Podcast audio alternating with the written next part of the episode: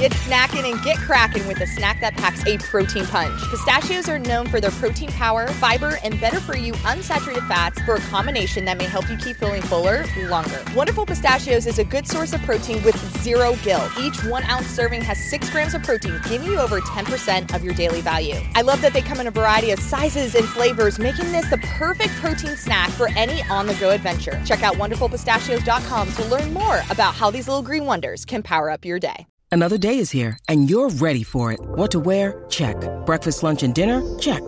Planning for what's next and how to save for it? That's where Bank of America can help. For your financial to-dos, Bank of America has experts ready to help get you closer to your goals. Get started at one of our local financial centers or 24-7 in our mobile banking app. Find a location near you at bankofamerica.com slash talk to us. What would you like the power to do? Mobile banking requires downloading the app and is only available for select devices. Message and data rates may apply. Bank of America and a member FDIC. Hey, it's Ryan Reynolds, and I'm here with Keith, co-star of my upcoming film, If, only in theaters May 17th. Do you want to tell people the big news? All right, I'll do it. Sign up now and you'll get unlimited for $15 a month in six months of Paramount Plus Essential Plan on us. Mintmobile.com slash switch. Upfront payment of $45 equivalent to $15 per month. Unlimited over 40 gigabytes per month. Face lower speeds. Videos at 480p. Active Mint customers by 531.24 get six months of Paramount Plus Essential Plan. Auto renews after six months. Offer ends May 31st, 2024. Separate Paramount Plus registration required. Terms and conditions apply if rated PG. Welcome back to the Flotrack Podcast. I'm Kevin Sully. We got music now. We don't have Gordon today, but we have music. Flotrack Podcast at gmail.com is the email address. You can find the show on Apple Podcasts, Spotify, Stitcher, Google Play, or on our website, flotrack.org slash flotrack podcast. Never done a podcast solo. Have to admit, this is my first time trying this. We'll see how long we can go, but there's plenty of news to talk about in the running world. And who knows, Gordon may join us later on. But the main topic everybody has been discussing over the past day, well, I'll just read the headline. You probably saw the headline if you're listening to the show. Japan privately concludes Tokyo Olympics should be canceled due to coronavirus. And that's a report from the Times in London. And of course, this set the track world and the Olympic world in general ablaze with people saying, oh no, not again, not again, not again. Now, I should say, didn't take long for there to be denials of the report from the LOC in Tokyo, the IOC, pretty much everybody up and down the spectrum said that no, the Olympics in Tokyo are, are going on as planned. But in that original Times of London report, they quote a unidentified senior member of the ruling government coalition. It says no one wants to be the first to say so, but the consensus is that it's too difficult, the source said. I'm reading from the Times report here. Personally, I don't think it's going to happen. So, an unidentified senior member of the ruling government coalition. As I mentioned, though, the pushback came shortly after that. Thomas Bach, head of the IOC, said, We have at this moment, this is from an ESPN article, no reason whatsoever to believe that the Tokyo Olympic Games in Tokyo will not open on the 23rd of July in the Olympic Stadium. Um, so here we are. Here we are, and we're in a spot that we are very familiar with in terms of talk of postponements, talk of cancellations. But this obviously is different. This is the big kahuna. This is the Olympic Games. Ever since the last Olympics were postponed, everybody had this one circled. So I think we're a ways away from knowing for certain, obviously, what's going to happen. Bach said something interesting too. If you've been paying attention to to some of his eh, comments recently, he said there is no plan B. He said there is no plan B, meaning, at least the way I interpret it is, the Olympics are going to happen in Tokyo on the dates that are scheduled. That's what he's that's what I infer when he says plan B. But he also said, and this ESPN article highlights it, he says Bach hinted that radical changes might be needed to pull off the Tokyo Olympics, which involve 11,000 athletes and tens of thousands of coaches, officials, judges, VIPs, media, and broadcasters. So maybe he's not thinking about plan B the way I think of plan B, but to me, that implies a plan B if you're saying radical changes. Maybe Thomas Bach only operates in, he has plan A, A1, A2, A3, and A4, because I don't know what a plan B is if it doesn't signify radical changes.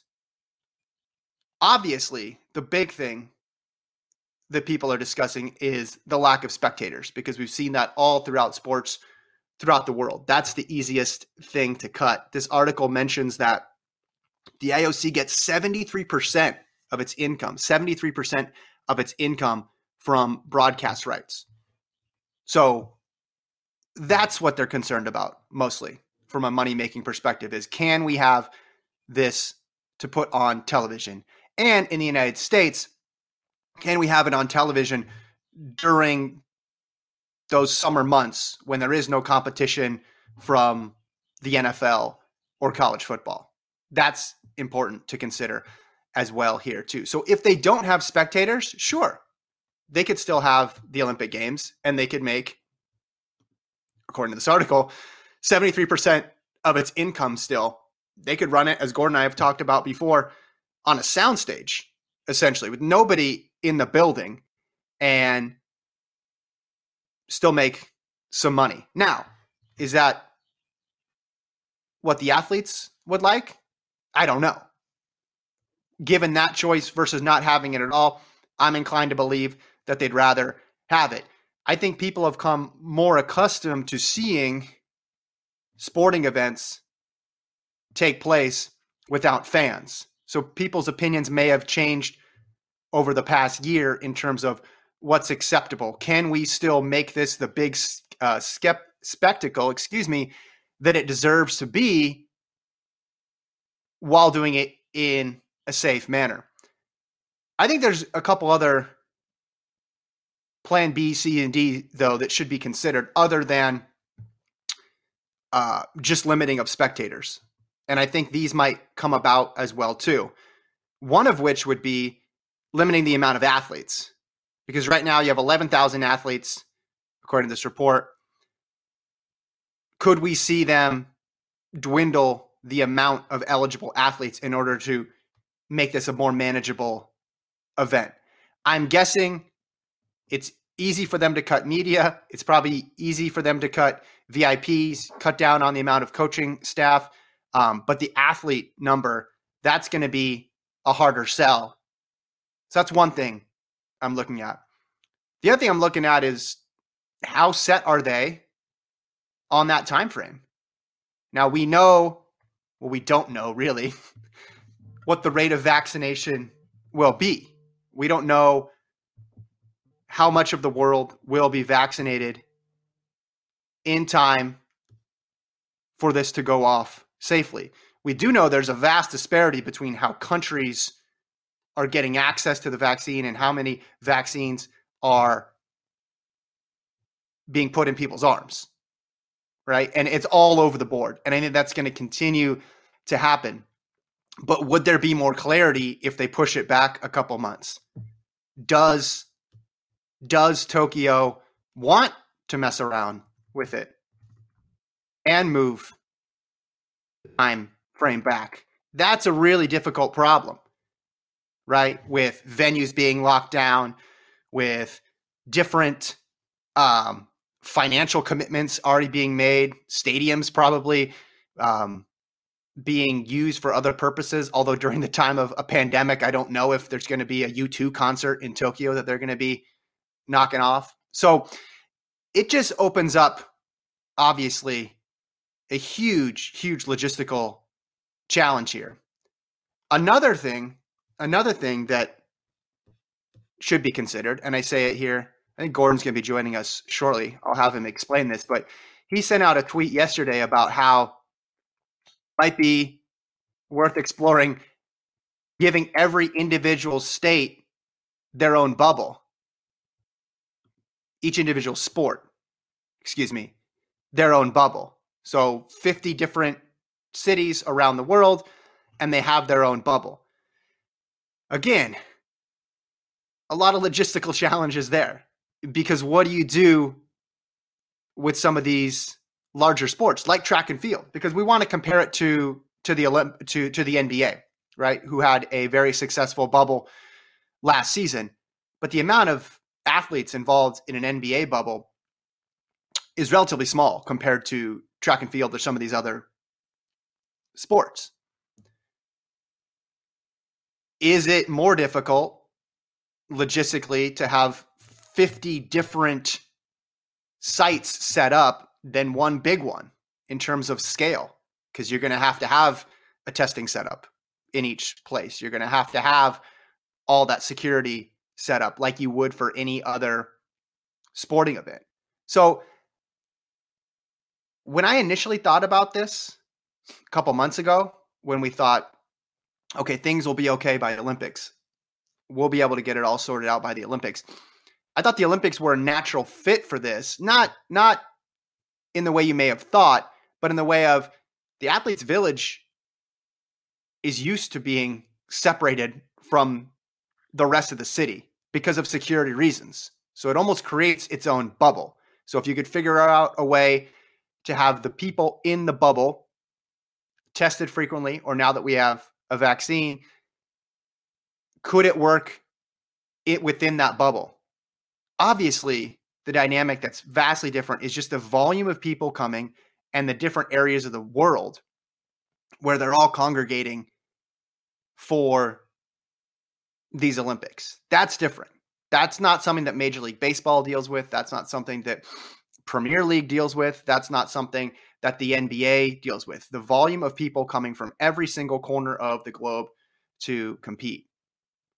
So, obviously, this is going to be something that nobody is going to believe is a sure thing until we get much closer. And I'm thinking about it in the short term with the Olympic trials.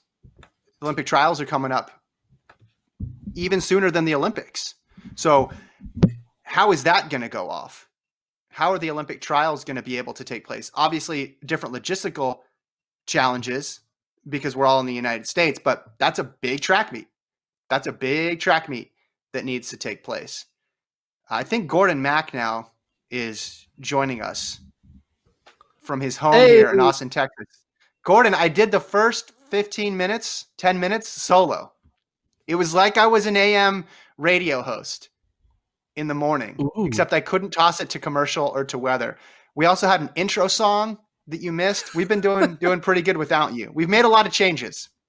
Yeah. Oh man, I, well, I don't want to make you repeat what you said, but uh, can you give me a a two sentence highlight of the past 15 minutes that I just missed so then I'm caught up and we can I can dive right back into the pod?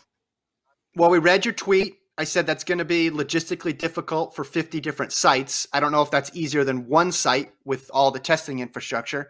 I talked about how Thomas Bach, head of the IOC, who you tagged in a tweet yesterday, props to you for doing that. Got to shoot your shot out there. Uh, he said there's no plan B, but then in the same article, it says Bach hinted that radical changes might need be needed to pull off the Tokyo Olympics. So he doesn't think that there should be a plan B, but he's talking about radical changes. So we talked about how do they cut the number of athletes, right? I think they can cut the number of support personnel. They can cut the number of VIPs and media like they've done in other sports. Do they cut the number of athletes? Are they comfortable? Is it even possible to move it another month or two into a safer window? Um, the article that you sent me from ESPN indicates 73% of the revenue comes from TV. So I'm operating under the assumption if they have no spectators, they'll be fine. But I mean, you sent out the tweet. You're the one who put out the call to the IOC, the USOC, everybody to rally around your proposal. What say you? Yeah, I mean, even the the number 50 doesn't need to be 50. It could be like 15, right? Where it's mm-hmm. you're just basically finding a way to I mean, how many was it 20,000 athletes? Is that the normal village? Is that the the t- Oh, I had the number. Village? I had the What's number. The number right. I'll, typically it is. With? I got it here on my uh, phone. So in the 2016 Summer Olympics, there were 11,238 athletes from 207 nations. So 11,000 athletes, and then how much staff? I'm assuming probably double that. Probably double right? that. So just to be safe let's say it's about 20,000 people. 20,000 people at one location. What if it was a thousand people at 20 locations? I just feel Mhm, like mhm. it would be easier to handle. You know, look at the NBA; they're able to do a bubble where they were able to handle probably a thousand people in one location. I feel like if you look across the globe, you can find at least 20 Disney type campuses in the world. I mean, not, there might not be a Disney park, but there might be some college campus or something, you know, maybe there's something in Asia we don't know about. You know, it, they could, we could find 20 types of Disney worlds. I mean, we could always Yeah. use another Disney world, right? Uh, that's how it goes. Uh, But I mean, I was texting back and forth with Ryan Fenton about it, and he's like, "Hey, I don't I think you your idea will work." Thomas Spock. Uh, Thomas Bach. I, I when I tagged him, I was like, "Oh, he has Twitter." And then if you look at his Twitter, his last tweet was like from 2016, and he has like one tweet. So he was probably like, do any Bernie memes? no, he he was just yeah, he didn't do a Bernie meme. He was def- definitely just a, a guy who was like, "Ooh, I'm gonna create a Twitter for like the young guys, young kids." And then tweets once for the right th- before the Olympics start, and then just hasn't Yeah, tweeted yeah. since. Uh, but um, I honestly, people were tweeting at me like all the negatives, and a lot of their negatives I don't think were real. They're like, "Oh, it's gonna the TV production is gonna be hell." I'm like, well, first of all, there is Mm, zero crossover in sports in the TV production. I highly doubt the the cameramen or play by play or producers who are doing the Olympic basketball game are also doing the gymnastics game like earlier that day, right? I really think all the sports production crews are segmented, right? So it's not like you need to add more bodies. The bodies are the same. well, there might be some. There might be some first week, second week stuff, but I, I don't think they're overlapping. Like Sure. once they're set up at the venue, they're set up at the venue. Yeah. Okay. Yeah, but like in general, I feel and like you know he was like, well, food's the same because you're feeding the same number of athletes. I mean, the, the main thing is like it is a little more expensive because you have to secure 20 locations instead of one. But I feel like it wouldn't be 50 to 20 times the cost. I do think it would be a little bit less because I think a lot of the costs would be the same because the scale is equal, right? But Yeah. the main thing that Ryan told me is like IOC wouldn't do this because the big thing about the IOC, the elephant in the room, is they get the city, the host, to pay for everything. And it's going to be a hmm. lot harder to get 20 hosts or 50 hosts to foot the bill than it is to get one host to foot the bill, right? So, Yeah. And I was like, well, wouldn't the IOC in this once in a lifetime weird situation that they'd be willing to help foot the bill? And Ryan responded with, LOL. IOC ain't, ain't, ain't footing the bill for nobody, right? Um, and I was like, well, the NBA foot the bill to try to make the bubble happen, and but the NBA is in a different situation where uh, there's like labor unions and there's Yeah. you know, you know, there's a lot more incentive to like You want to keep maintain goodwill, right? yeah.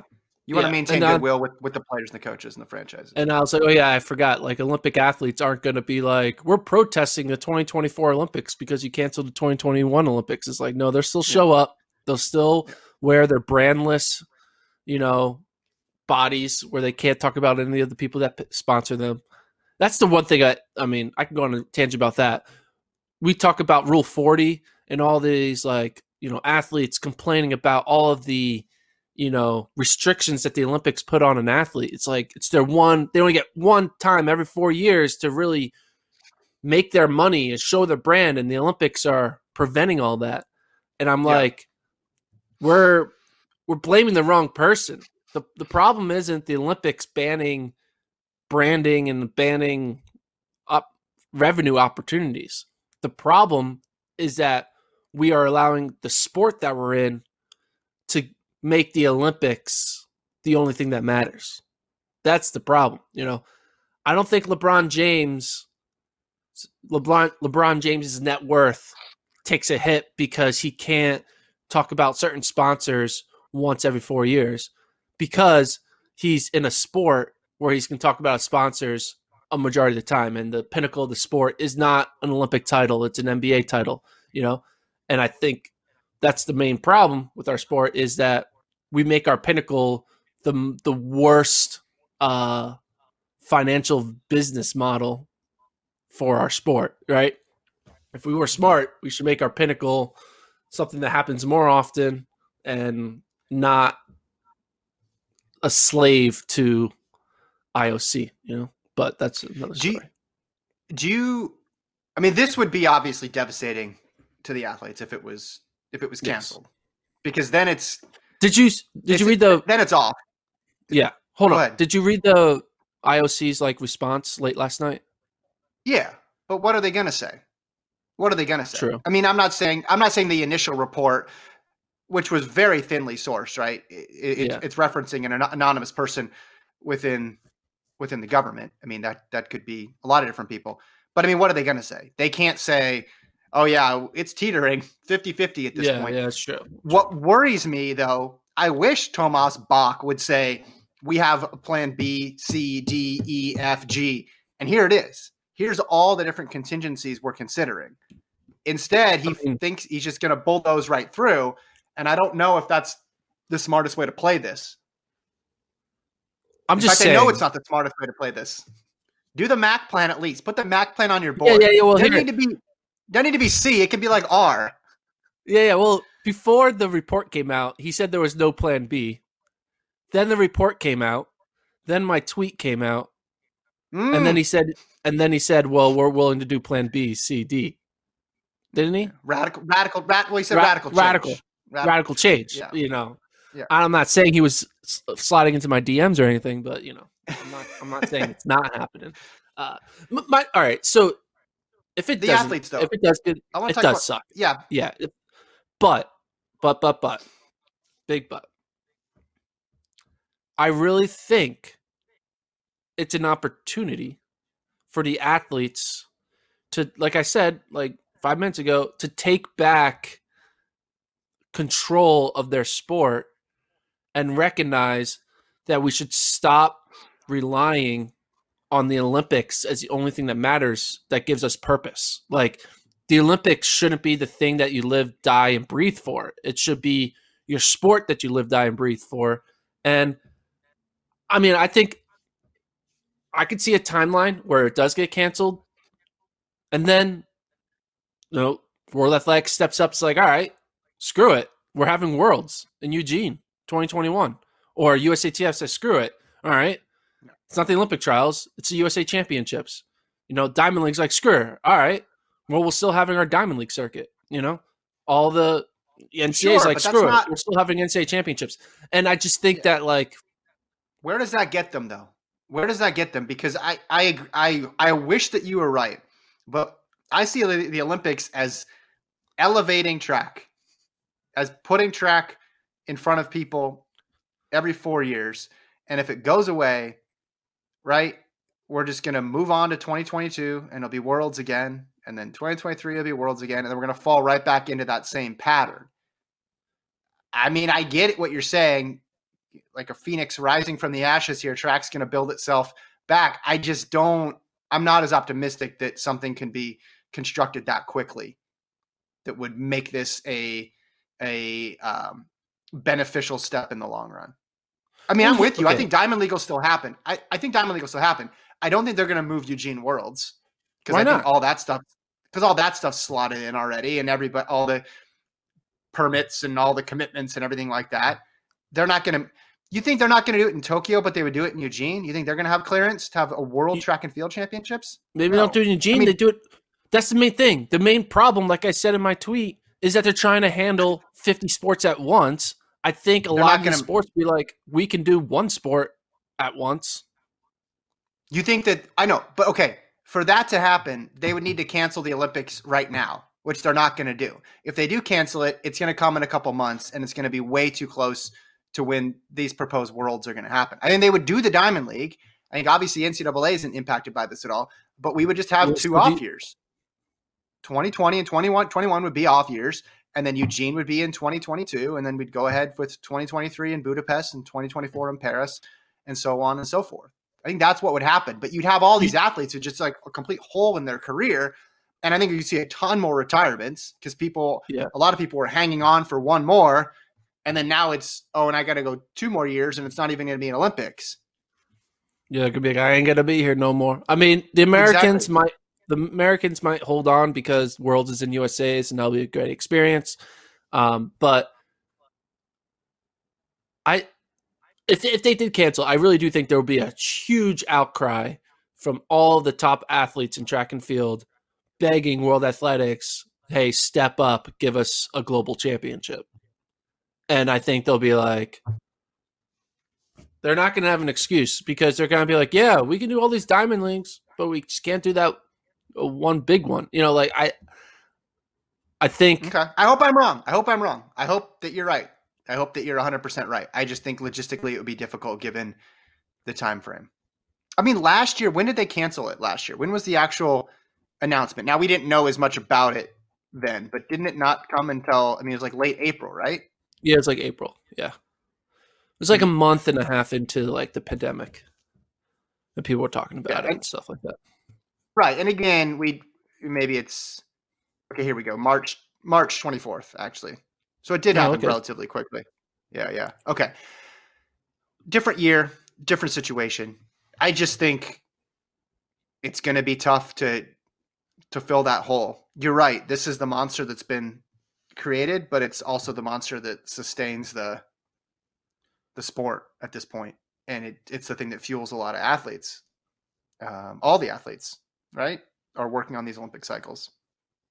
Yeah, and I and I get it. It is. I personally love the Olympics, and I think it is the coolest thing about track and all that stuff. But I just do think that. Do you think there's a reason? There's there are certain athletes who lose sleep over the Olympics being gone, and there's certain athlete, athletes who, when the Olympics are gone, are like, "Oh, that sucks." There's a "Oh, that sucks" moment, and they're like, "That is devastating," right? And for us, track and field, it's devastating because we created Olympics as the only thing that matters, right? Because that's cool. literally every. That's but that's literally every every sport sport. that's except for there's a very few. Are you watching regular season bobsled? Are you watching regular season badminton? Are you watching regular season archery? Like, are you watching regular season swimming? Like, other than the big team sports, right? Other than the big team sports, but those are the exception. Those are the exceptions. tennis, golf. Yeah. Yeah. That's those are the team sport. exceptions. Yeah. But those are the exceptions. It's not that track is an exception. Track is in this bigger pool. Track is more alike to the average Olympic sport than it is different. Wouldn't you agree? No, I mean I could. co- I could. All right, I'm gonna start listening. Basketball, baseball, soccer, tennis, golf, cycling, um, skateboarding. That's a new one. Snowboarding. Uh, Stop. but I mean, let's be honest. Uh, do you think a snowboarder No. would rather win an Olympic gold, or would they rather win the X Games? They would rather win the, win I- the X Games. I'm not an X Games expert. I'm kind of surprised it still goes on, to be honest with you. No, but I'm talking track, swimming, gymnastics, figure skating, speed saving, skating, all the things, all all the things that get prime time billing, all the things that move the needle in the Olympics are the pinnacle of that sport. And then there's also all those other smaller sports like I mentioned, archery, diving, all those other small sports that you only see snippets of in in prime time. That's that's a big deal for that sport as well too. So it's not just a matter of what is tracked need to do differently. It's it's almost like what are all these other sports as well? Is there the appetite? Is there the space for all these niche sports still? Again, I wish I I wish I knew the answer, but this is something that we've been talking about for you know, decades at this point, more than a decade. But also, it- let's let me play more devil's advocate. I mean, I admire your I'm, I admire your optimism. I admire your optimism, and I gotta be Like- honest, I'm sort of surprised that you're an optimist because usually when you're when you're you're, uh, you're a cold realist. when you're sitting and watching, uh, the 2019, you went to Worlds in 2019. Uh, let's pick Yeah. one of the races. Pick a race. Men's Eight hundred. 5,000. Donovan Brazier, eight hundred. Runs Okay. one forty two, right? One forty two. So we run Yeah, right. sets the American record. That race, the build, like the right before it started, when you're watching it, and the as an American, you saw an American win, so it was cool.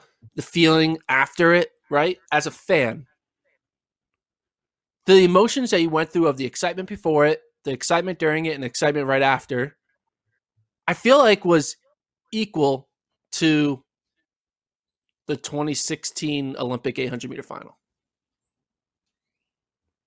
Yeah, for a diehard track fan, 100%. Minus the fact that there was barely any crowd. But if you had a Yeah, yeah. London 2017 type, yeah, I see them as I see them as equal, or very very close.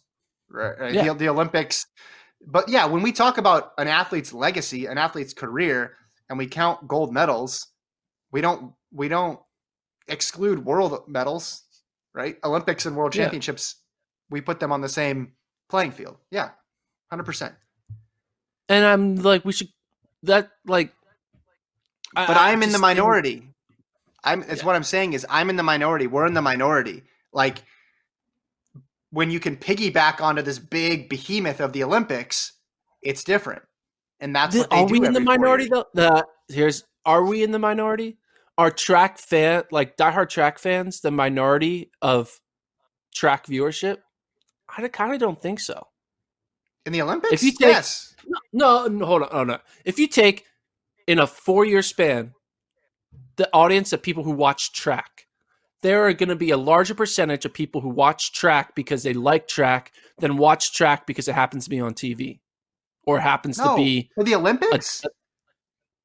Do you see? But Look at how many people watch you. You Gordon, Gordon, Gordon, Gordon, Gordon. You know how many people watch track broadcasts. You, you, you know. Yes, You've seen oh, numbers before. Okay, and then Google how many people watch the men's hundred final in Rio. Look how many millions of people. Like, it's not close. It's not close. It's a prime time event. But like, It's okay, what what's about on on NBC at 8 p.m. You could put anything on there and it's going to get millions of people. And you put on the 100, or you put on the 1500, or you put on the women's 200 with Allyson Felix in prime time. There are so many people tuning in. Talk to some non-track people in your life. what- what- what's Olympics the, what's the what's the value of a passive non-track fan watching your sport? What's the They're value? selling. They're ad dollars. They're just they want that No, ad. but, like like, they want to- that to the ratings. sport. That's what they No, want. just to the sport in general. Like, is like That's what we're I mean, seeing. That's what we're seeing. It's not much. It's not much, right? Because they just go away. yeah, But for the IOC, it's everything. Yeah, 100. Yes, no, I agree with you on that point. I agree with you 100% on that. The value is not, it's not one to one for sure. You and I watching, because then we go and we consume other stuff and people like us, there's value in that. But, But, I mean, maybe you convert, maybe you convert some people, right? Like the, your first exposure to track was either running it or you stumbled on it probably during an Olympics. I heard people talking about during Olympics.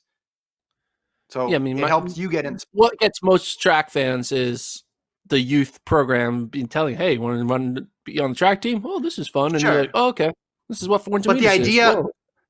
But the idea of oh, this isn't just a participatory thing. This is a spectator thing, and there's really, really good people all throughout the world. I mean, that's what I remember about it back when I was like eight years old because I wasn't. I wasn't looking up start lists for the Brussels Diamond League, but like when the Olympics came on, I'm like, oh, like this is a sport. This is like a pro sport. That's cool. Just like basketball, just like all these other sports. yeah, I just have this weird like putting it this like. I know this may sound counterintuitive. I don't know, but like I feel like the value of ten, say, pick a number, say of ten million people, of which a million of them are diehard fans. So nine million passive people watching, non-fans just happen to have it on, and a million diehards. So it's ten million people watching the event. Is the mm-hmm. same as only a million diehard fans watching. Right. Okay. I see what you're saying. Uh, like I just think like, you know, I don't know how we got down Right. the, the rabbit hole, but yeah, Yeah. I- basically, what I'm trying to say is that like we sometimes, like again, it is it sucks, and I and I get it, and it is. I as a fan, I hate it. If I was an athlete, I would hate it, and all this stuff. It's the worst, worst, worst thing ever. You have your dreams. You think of someone like Jake Riley or Molly Seidel, who made the first Olympic team, and they may have to retry out again. Like that's like the worst feeling ever, right? I get it. Um, They may never get the opportunity. and they may never get the opportunity. canceled. Yeah. And I get it. And like getting, you know, th- getting third at Chicago Marathon isn't going to replace what it would feel like being able to put on the USA jersey on an Olympic starting line. I get it. But I, I, I just also think that like this, the sport needs to like find a way to like su- to so find more value and purpose outside the Olympics. That's all I'm saying. Like we need Well, to, you br- and I think we do have a good point. moments of that. Well, at the marathon, with the well, you brought up a good point with the with the the six people who would really be devastated by this news, which would be the six people who are already on the team. Yeah, But the marathon has been able to carve that out. They have majors, they have wins, but there's still just something different, as you mentioned. There's just still something different about the Olympics. And I think no matter what you do, that's always going to be there. Something about just the the romanticized dream of running for your country is always going to be put above everything else because it's instantly recognizable to your friends Yeah. and family and people who don't know anything about the Chicago Marathon, don't know anything about a 208 PR yeah, or a 222 run in Boston when the weather was really bad and you beat this really deep field. The Olympics is that's a common language for people. yeah, and I agree. It is the coolest sporting event, I believe.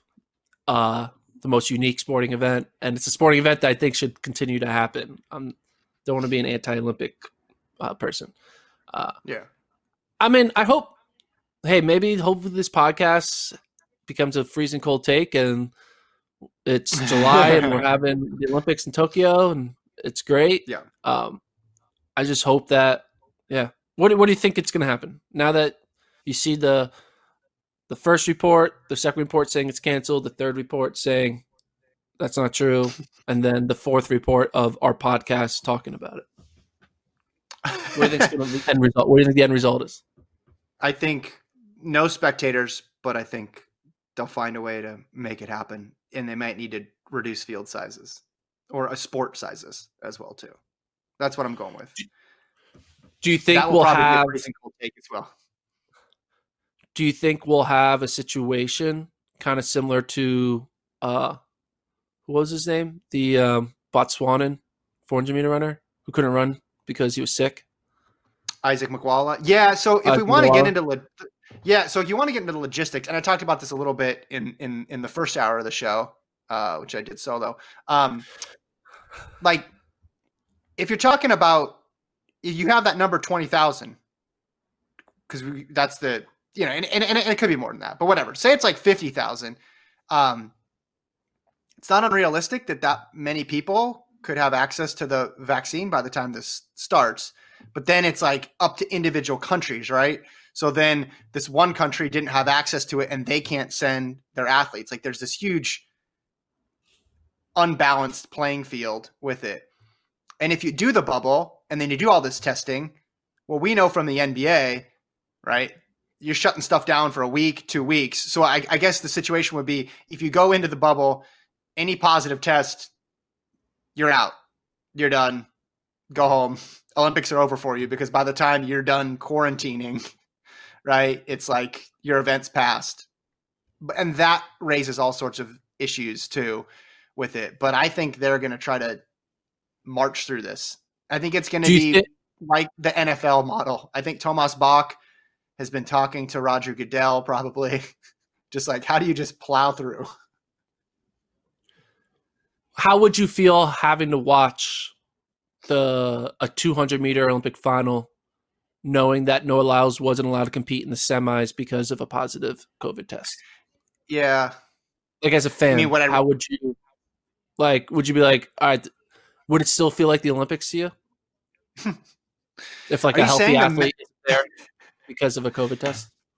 Are you saying a 200 final wouldn't have all the big names in it? Is that what you're saying? That's just that'd be the first time that ever happened. Yeah, yeah, know- no, it's gonna, no, it's gonna feel different. 100. percent It's gonna feel different. But I think if if all this is laid out ahead of time and everybody knows the rules of the game and they sign on for it and it's it's this or nothing, then you gotta you gotta be prepared for that sort of thing to happen. It would obviously be terrible if that sort of thing happened, but I just Say you're in an I event. just, I just hope. Say you're in cle- I don't know.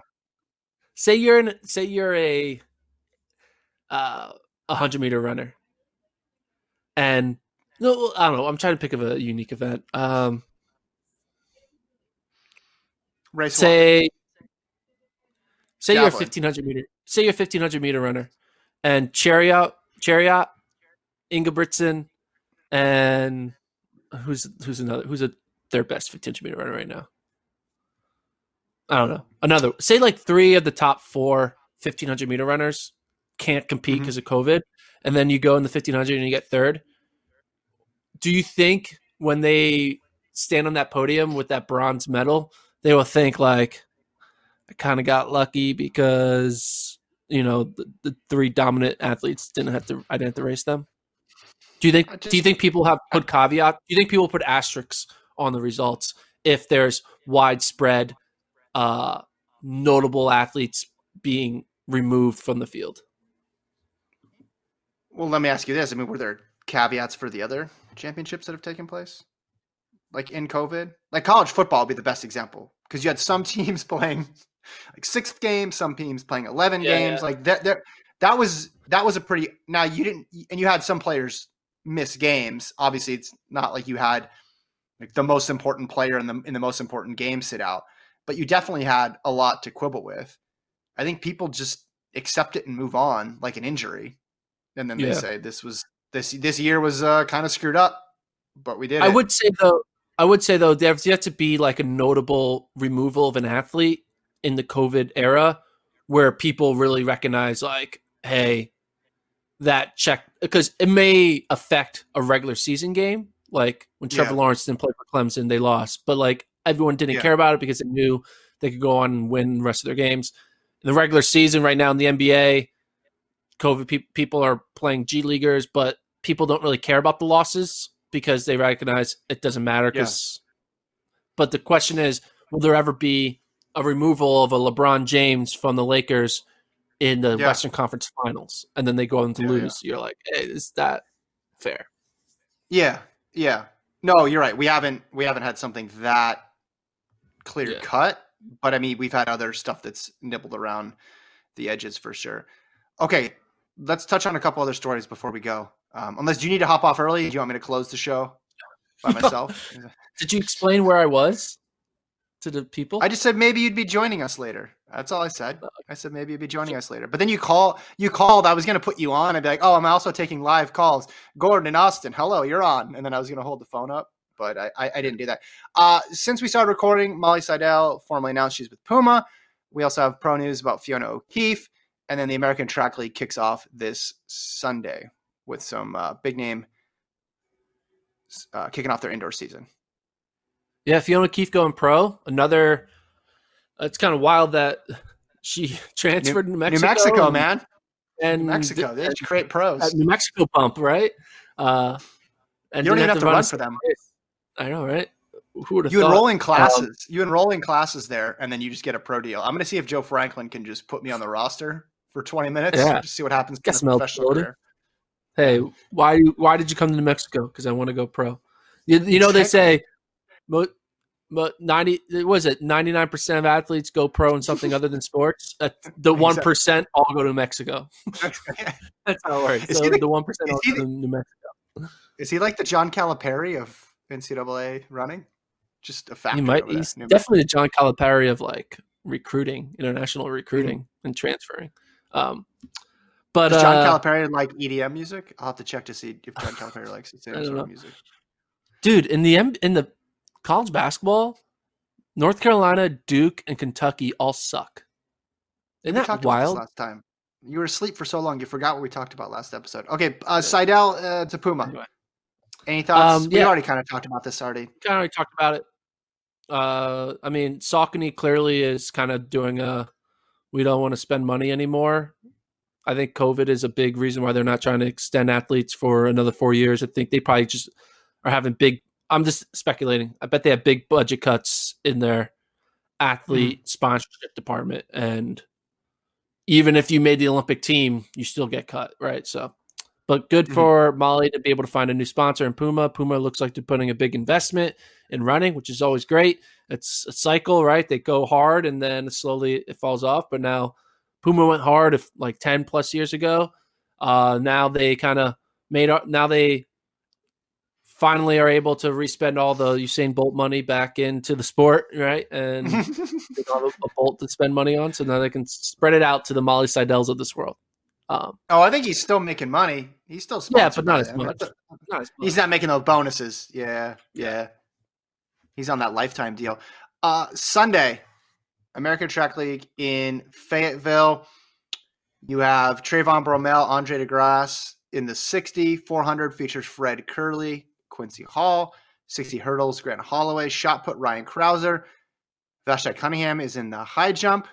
The 300 has some big names Ashley Spencer, Kori Carter, Teahna Daniels, Jenna Prandini, Keni Harrison, Gabby Thomas. The 60 has Daniels and Harrison. The 400, Shamier Little and Wadeline. Jonathas, who are you most excited to see? Well, if you look at the start lists, I'm excited to Which I did. I, I- just read them to you. Yeah, well if you look if you look even closer, you'll notice that Gabby Thomas has two goes by two pseudonyms. One, when she's running the 60, she's Gabby. But when she's running the 300, she's Gabrielle. Uh, did you notice that? I did. I also noticed, click on the men's side. Yeah. Uh, Grant Holloway. And then next to him is Trey Holloway, which there is a Trey Holloway. I just Googled his name, hurdler for Hampton. But I, I thought it Yeah. was Trey Cunningham. And someone Oh. just did an auto autofill on the on the on the Holloway all the way down. So What, yeah. What what what, do, Uh, what do you think uh, a Trey Cunningham and Grant Holloway uh, hybrid athlete would look like? You know, yeah. Yeah, exactly. uh, Well, they'd run like Trey Cunningham uh, running well like Florida. State. He's gonna Yeah. Uh, he's gonna probably win the NCAA title. Uh, but yeah. So sorry, I got distracted. Um, I'm excited to see. I think one. I'm excited to see what DeGrasse does. We haven't seen Andre DeGrasse. Like, oh wow, it's his brother. It's his brother. I just is? look at this. Wow. Yeah, I'm an idiot. Yeah, I'm looking at his, his page on Hampton. Son of Latasha and Stan Holloway has one brother, Grant, 16. there's one brother Grant. Yeah. Um, yeah, you might have heard of him. You might have heard of him. I'm Yeah. excited to see uh, Andre DeGrasse and Trayvon Bromell. Uh, kind of reminds me of flashback to 2015 when they were dominating the NCAA for Baylor and USC. Went on to tie for third, which is crazy. I can't believe they still just were like, "Yeah, you tied." It's like no one ties. Someone. It's impossible to tie someone, but hey, they tied. And then, uh, so I'm excited to see what they do in the 60. Um, I'm excited to see um, the Quincy Hall, see how he Mhm. does. Uh, I mean, he's training still with South Carolina, so not so Quin- so not much will be different there. But Quincy Hall, I feel like, is definitely the rawest uh, elite athlete we have. I feel like he still has so much more potential ahead of him, and has really yet to really tap his fullness. I think Quincy Hall will be super dominant by 2024. Um, so I'm excited for that. Uh, but overall, I wonder how fast things are going to be. Like, I wonder what shape these athletes are in. I wonder what effort level they're putting in. You know, like in the especially in the 400, right? Because 60, you kind of it's only 60 meters. You can go hard and run fast. short. But in the 400, like, are we going to be like, what do you think the winning 400 time is? I'll put it the over under. If I had to put the winning 400 time of over under, I'll put the over under at 45 3. What would you put it at? That's a good Which line. isn't that fast. when you think about it. I'll go come with, like, under. I I think these. I think they're going to surprise us because Yeah. I'm with you. I'm inclined to think, oh, they're going to be cautious. I know it's been a while, but we've seen big performances in all these one-off meets, right during COVID. Like that. That has not been the case. We've all expected it to be a little bit rusty, and somebody breaks out. I think Crouser's going to throw the shot really far. Um, He's already thrown it far some- this season. Well, yeah, that's like the that's like the most lukewarm take ever. I think Crouser's going to throw it far. This is like all he ever does. Uh, I'm interested to see Jonathas in the in the women's 400. She ran some races last year over overseas, and obviously she had that great performance in in Doha. I want to see what what she does. She's experienced running indoors as well as well too. But yeah, I could see I I could see a couple breakout like, oh man, I can't believe they ran that fast. And I'm I think it could come from Jonathas in the 400, Grant Holloway in the 60 hurdles, and then probably Kerley or Hall in the in the 400, and Crouser speaks for itself. But I I, I think we could see good big perf there. 60 is tough, right? Because 60 it's like well, Ato Boldon calls it a starting contest, basically. So it's like if you nail the start, all right, cool, you're you're you're good to go. But um, the margin between a you know a a, a, a six forty five and a six fifty nine is just so small, and there's so many people in, in that range that it's tough to sort out. I do think Trayvon's going to run well in the 60. People forget he's the he's the world indoor champion in 2016. Mm-hmm. Uh, and then you know later on that year he got hurt, and then we thought his career was over, and then 2020 hits, and he's rejuvenated, and now looks to be an Olympic 100 meter favorite. Uh, so I'm excited to see how fast he runs because if he comes out there and runs like I bet, I mean he's probably only going to run like six five. Six Six, forty I seven bet. is his PB. Six forty seven is his PB. He's probably gonna run six mid fives, I bet. But if he goes out there and runs like a a six five low, Mhm. ooh, that'll be pretty good. Especially, it's kind of wild when you really think about our sport that like there'll be an athlete who every day is training, live, sleep, and die for training. Um, live, sleep, drink. I don't know. You know what I mean? Eat, Eat- eat, sleep, live- and breathe.